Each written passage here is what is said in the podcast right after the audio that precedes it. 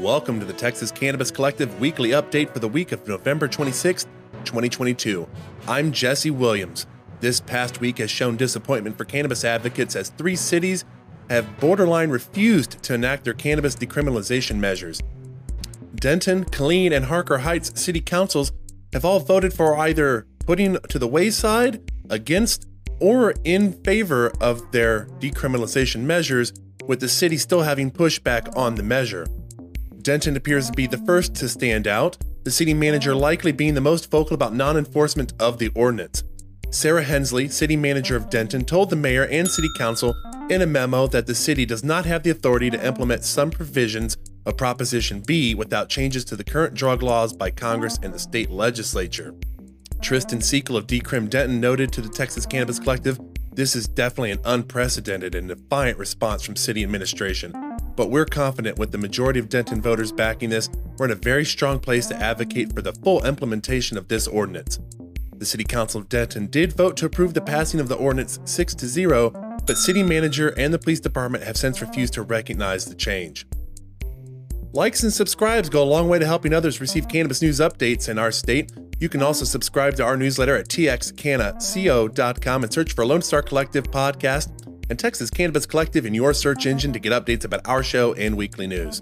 Our news updates and podcast are sponsored by Oak Cliff Cultivators. For more information on Oak Cliff Cultivators, visit oakcliffcultivators.com. Support also comes from Thrive Apothecary. For more information on Thrive Apothecary, visit thrivetx.com. Killeen and Harker Heights residents face a different situation with their initiatives in front of their city councils. Harker Heights decided to completely repeal the decision cast by voters at the polls. The council voted against the measure with a 4 to 1 final vote. Councilwoman Linda Nash was the only member that voted to keep the ordinance. City Attorney Charlie Olson gave council his legal opinion on why the ordinance should be repealed at the end of the citizen comment period. He noted it places limitations and burdens on their conduct, Olson said. It essentially targets police officers. Olson also noted that he believes the ordinance violated separation of powers between judicial and legislative branches. Several members of the community spoke for and against the measure that was in front of the council. Julie Oliver, Austin attorney and co founder of Ground Game Texas, helped get the measure on the ballot, and she also spoke for keeping the ordinance passed by the voters. Oliver noted that in 2019 legislative session, Texas legalized hemp, and because of that, the marijuana decriminalization ordinance should stand to protect those who use legal hemp. She noted legal hemp is indistinguishable from illegal marijuana. Please let the voice of the people stand, Oliver said. Gerald F. Dreyer, a retired Army surgeon, voiced opinion against the measure, noting that he believed that the area's military readiness might be compromised by the marijuana ordinance. It's a military community. We should have higher standards, Dreyer said. Killeen City Council has not voted against it but has not accepted the measure either.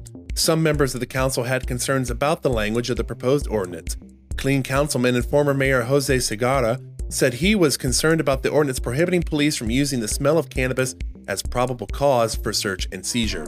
The councilman then suggested eliminating this provision before approving it.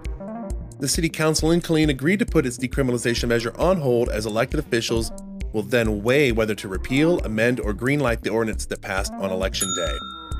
What I know is that the people of Killeen voted overwhelmingly for our police to stop arresting people for small amounts of cannabis. David Bass of Texas Veterans for Medical Marijuana said, We should listen to the will of the people of Killeen. Killeen Chief of Police Charles Kimball said he was pleased with the decision to put the ordinance on hold. I'm really proud of our council members because it showed they wanted to make sure they get this right. Kimball told KCEN Television News, because this is an issue that affects everyone in our community. I think we're going to get it right for the citizens. There's not a set date the council has noted to return to the measure that is publicly posted as of this recording. That is it for this week in cannabis news here at the Texas Cannabis Collective. If there is something going on in Texas cannabis space you think others should be aware of, just drop us a note on our contact form online. Be sure to subscribe to our newsletter at txcannaco.com and search for Lone Star Collective Podcast in your search engine to get updates about our show and weekly news. Likes and subscribes to our YouTube channel for updates as well. Have a safe week, Texas, and stay warm, my friends.